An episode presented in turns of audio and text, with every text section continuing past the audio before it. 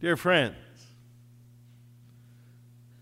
out of love for the truth and from desire to elucidate it, the Reverend Father Martin Luther, Master of Arts in Sacred Theology, an ordinary lecturer therein at Wittenberg, intends to defend the following statements and to dispute on them in that place. Therefore, he asks that those who cannot be present and dispute with him orally shall do so in their absence by letter. In the name of our Lord Jesus Christ, Amen. When our Lord and Master Jesus Christ said, Repent, he willed the entire life of believers to be one of repentance. These are the words which begin the 95 Theses, which Martin Luther sent with a letter to Albert of Brandenburg, Archbishop of Mainz, on October the 31st, 1517, and posted on the door of All Saints Church, the Castle Church in Wittenberg. This event, of course, is considered an appropriate starting point for the Reformation, though much had preceded it and much would follow. Five years ago, 2017, we were privileged to observe the 500th anniversary of that event. And that event was literally at the beginning of a whole series of 500th anniversaries.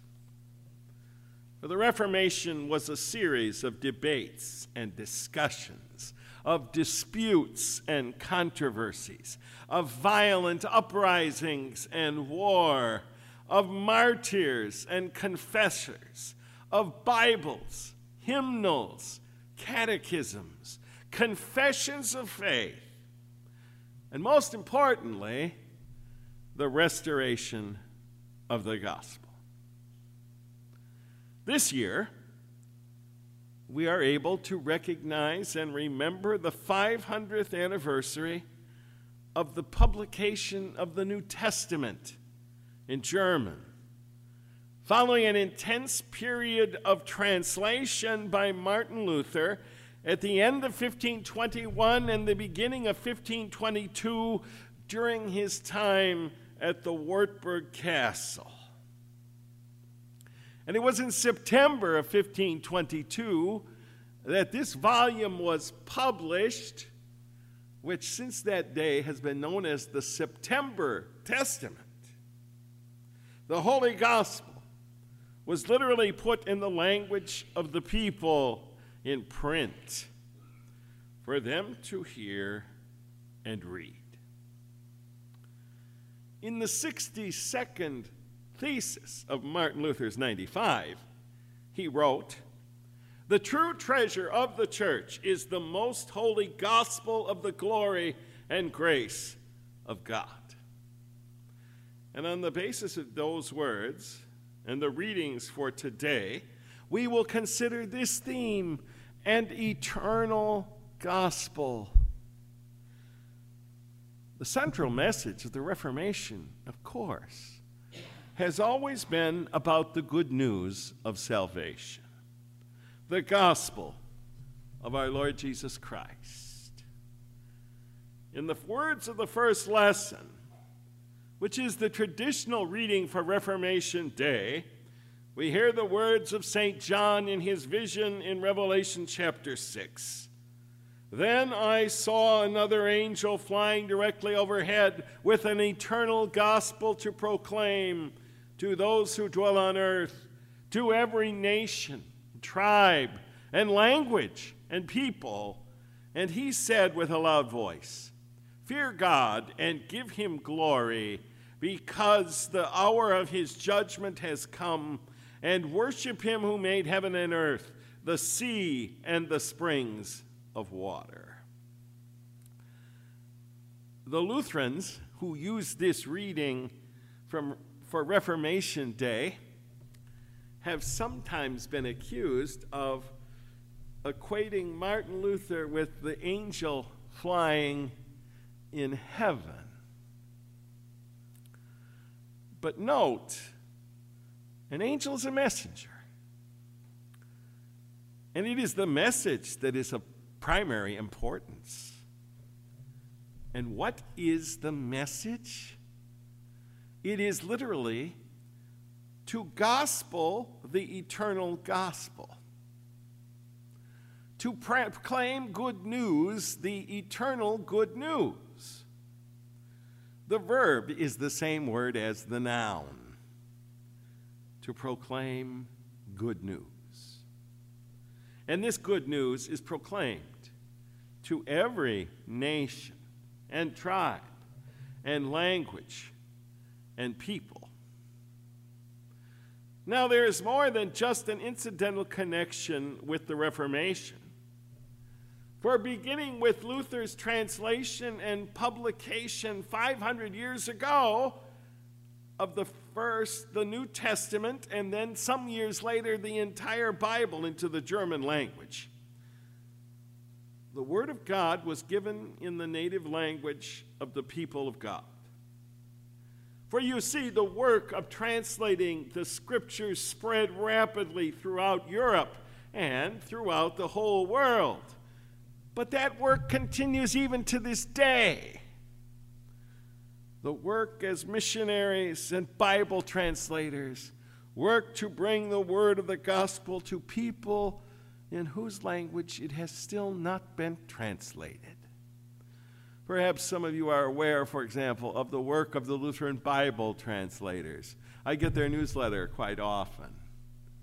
And the places they go and to the little groups that they are working with to make sure that the Word of God is in a language that they can understand.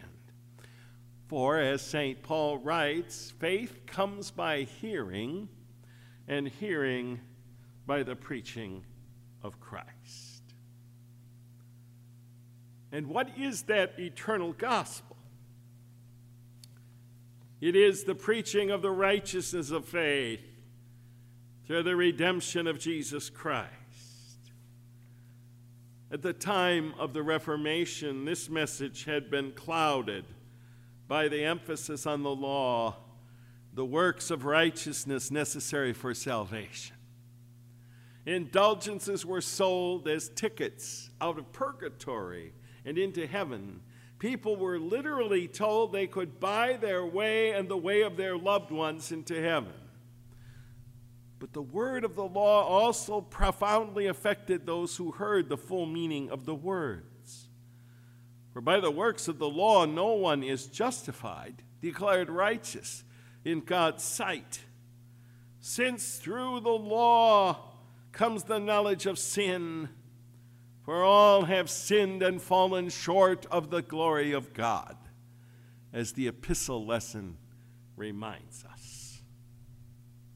In Luther's day, people were burdened by sin and were daily reminded of its results in death and despair. In our day and age, I think our main problem is, is that no one thinks of sin any longer.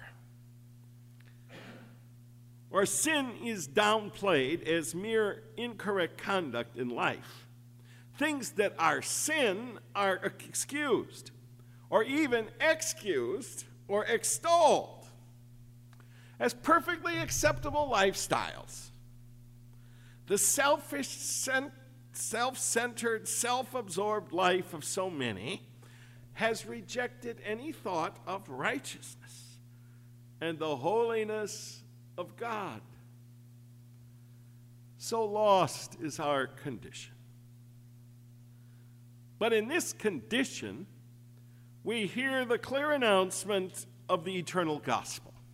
St. Paul declares us the righteousness of God has been manifested, shown forth apart from the law, the righteousness of God through faith in Jesus Christ for all who believe, who are justified by his grace as a gift through the redemption that is in Christ Jesus whom God put forth as the atoning sacrifice by his blood to re- be received by faith. There it is, the good news explained. It's a gift. We cannot earn it. We cannot work for it. We can only receive it by faith. The gift which comes through the blood of Jesus Christ, who is the sacrificial offering, the substitute, who bought us back. And because there is nothing we can do to earn it or deserve it, we can be sure of it. For the blood Jesus Christ, his Son, cleanses us from all sin. This message, this word, is the eternal gospel and the message of the Reformation. The gospel reading for Reformation Sunday is a reminder that the truth will set us free. The Lord Jesus calls to those who believe in him to remain in his word, to know the truth, for the truth will set them free. Now, those who heard Jesus speaking said that they had never been slaves to anyone.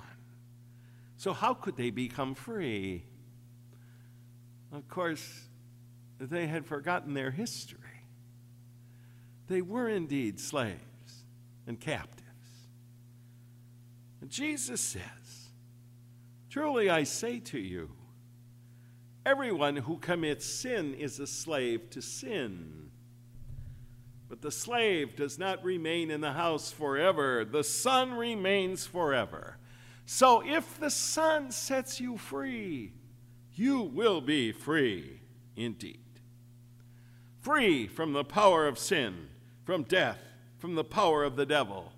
Free to live as the children of God, free to serve Him without fear, in holiness and righteousness all our days. Here again is this eternal gospel, for the truth will set you free. Picture will, with, for a moment with me Dr. Martin Luther, professor of Holy Scripture, seated in the dim light of a candlelit room, books spread around before him. He is meditating and struggling, praying with the words before him. He is wrestling with God and with the righteousness of God. He cannot find no peace or solace in his own works of righteousness. And then the Word sets him free. The Son sets him free. He who through faith is righteous shall live. And as he said, the words for him became the very gates to paradise. Now picture him again, some years later, in another candlelit room, in seclusion, on a hill far above the sounds of the town below in the valley. He is no longer dressed as a monk or as a professor, and his tonsure has been replaced with a bearded countenance. His attire is that of a knight, and he has been known to walk the streets of Eisenach as Ritter George, Knight George. Before him are open copies of the Greek New Testament and the Latin Bible. And he writes feverishly the words of the Gospels and the epistles in his own language that his countrymen may themselves read the glorious good news. And may it remain the same until the Lord returns. Because it is the message of an angel flying with an eternal gospel for every nation and language and tribe and people, the eternal gospel proclaimed freely and with joy for if the Son has set you free, you will be free indeed. It is in Thesis 62 of the 95. The true treasure of the church is the most holy gospel of the glory and grace of God. As Luther would write in his autobiographical hymn, But God had seen my wretched state before the world's foundation, and mindful of his mercies great, he planned my soul's salvation. He turned to me a father's heart. He did not choose the easy part, but gave his dearest treasure. In Jesus' name, amen. The peace of God, which passes all understanding, guard and keep your hearts and minds through faith in Christ Jesus, even to life everlasting. Amen. Please rise as we confess our faith in the words of the Nicene Creed. I believe in one God, the Father Almighty, maker of heaven and earth, and of all things visible and invisible, and in one Lord Jesus Christ, the only begotten Son of God, begotten of his Father before all worlds, God of God, light of light, very God of very God, begotten, not made being of one substance with the Father, by whom all things were made, who for us men and for our salvation came down from heaven and was incarnate by the Holy Spirit of the Virgin Mary and was made man and was crucified also for us under Pontius Pilate.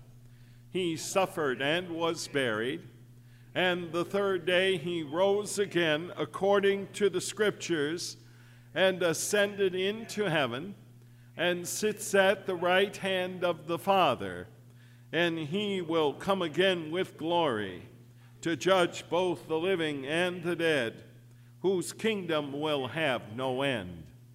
And I believe in the Holy Spirit, the Lord and giver of life who proceeds from the Father and the Son, who with the Father and the Son together is worshiped and glorified, who spoke by the prophets.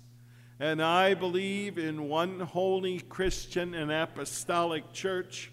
I acknowledge one baptism for the remission of sins, and I look for the resurrection of the dead and the life of the world to come. Amen. You may be seated as we gather our offering.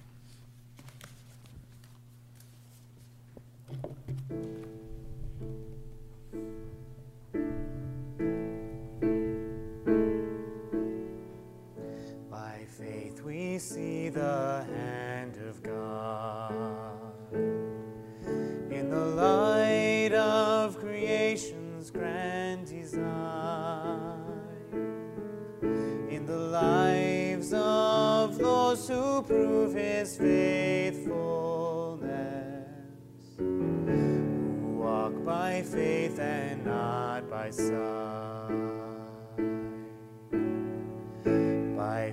our fathers roamed the earth with the power of his promise in their hearts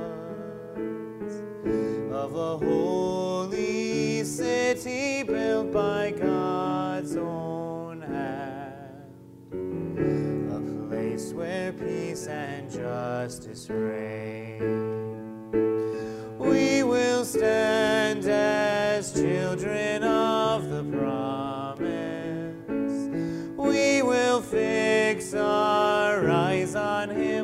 our soul's reward till the race is finished and the work is done. We'll walk by faith and not by sight. By faith, the prophet saw a day when the longed for Messiah power to break the chains of sin and death, and rise triumphant from the grave. By faith, the church was called to go in the power of the Spirit to.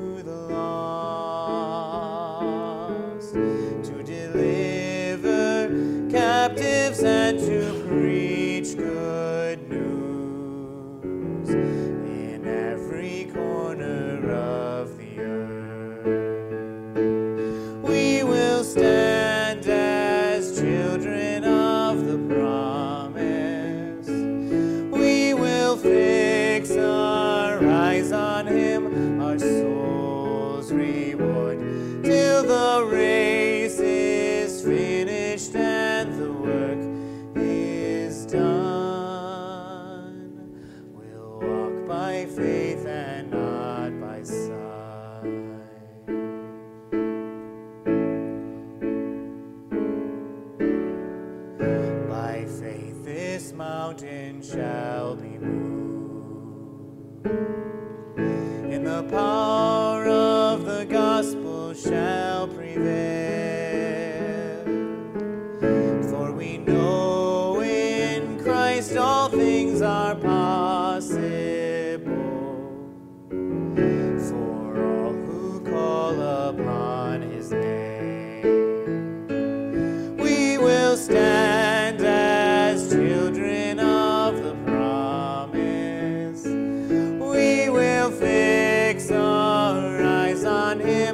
our soul.